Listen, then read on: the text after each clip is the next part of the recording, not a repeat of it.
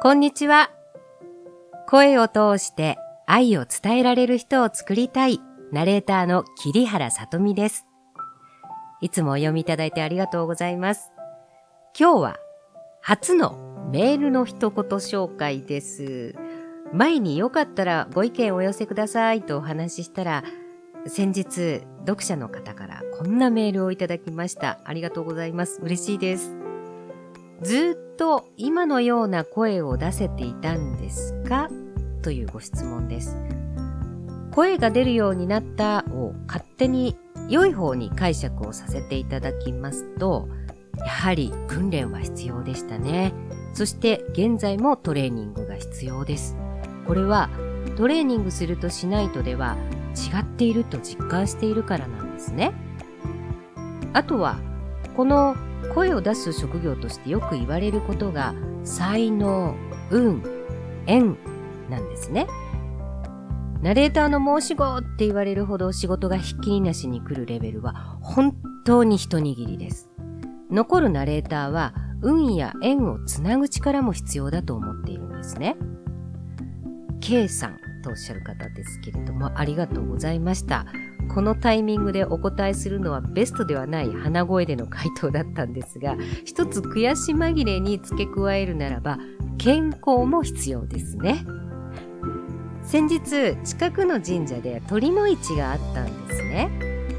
神社の片隅に毎年出展される有名な手相占いの方がいらっしゃると聞いて、占っていただきました。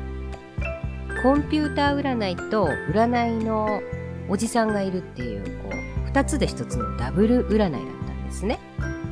で今日はその占いでキーワードになった平凡と非凡についてお話ししたいと思います。占いの結果はというとコンピューター手相では集中力があり非凡な才能に恵まれている。2年後に非常に大きな変化があるからつかめと書いてあるんですね。そしておじさま占い。自営な人のようだから一年後のチャンスに励め。一年ずれてますよね。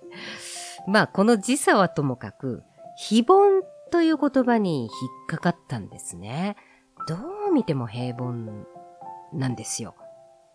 で、一緒に回っていた友人たちに伺うと、里見さんいろいろ面白い話を知っているからねって言うんですよ。さらに、家族に聞くと、これまでの人生がどう見ても非凡だよって大笑いされたんですよ。褒められるというより笑われております。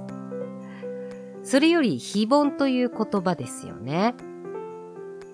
いろんな方の自己 PR や自己紹介を添削するような仕事をすることもあるので、その人の特別な才能を見つけることは得意なんです。大体往々にして添削を受けた皆さんがおっしゃるのは、へえ、みんなができると思っていた。そこで思ったのは、平凡と非凡は自分が思う基準ではなく、人が思う基準かな、ということなんですね。それと、才能や技能ばかりに目が向いているんだけれど、通常でない体験が面白い。そこでまあ、友人の言う、いろいろ面白い話を知ってるからね、という言葉に戻ってきたんです。ある方に言われたことがあるんですが、10歳までの生活で、寝食忘れてでも好きだったこと、またはよく褒められたことを職業にすると、とても伸びるんですって。もう年齢を重ねましたので、かすれた記憶なんですが、10歳の頃思い浮かべてみると、本を読んで面白かったことを調べて実行することがとても好きだったかもしれないです。とりあえずやってみたがり。高校生以降はガイドガールというあだ名がついてました。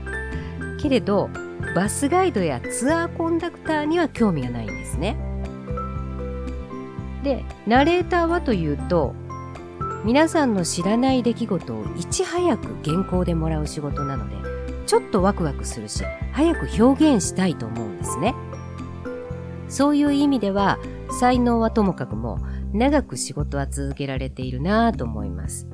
そこで、今日皆さんにちょっと提案したいのは、この10歳までのことを振り返ってみることと、日頃何気なくやっているけれど、他の方がやらないご自身独自の分野を調べてみること。これ、意外と声には重要なことで、興味ないことを喋るときは表情が硬い方が多いんですね。好きなことやできることに関しては全然表情やトーンが違ってくるんです。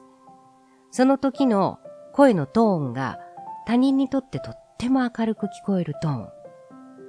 声のトーンは人の印象を一瞬で決めてしまうこともあるので、なかなか深いですよ。今日のテーマは、平凡と非凡。あなたの平凡は人から見た非凡かもしれないですよ。私もこれまでのこともこれからも非凡だと思ってですね、面白い話をたくさん提供していきたいと思います。友達から良いヒントをもらいました。さて、2019年11月からほんとドキドキしながらおっかなびっくりで始めてみましたメルマガでしたが、お楽しみいただけたでしょうか？来週が今年度最後の配信となります。無事に配信できるといいな。このメルマガの存在に気づいてくださって、メールやお声掛けをいただいた方、本当にありがとうございました。とっても勉強になりました。次回は、今年のびっくり出来事と、年末年始におすすめのトレーニング情報をお伝えできればと思います。またお会いできること楽しみにしております。それでは素敵な一日をお過ごしくださいね。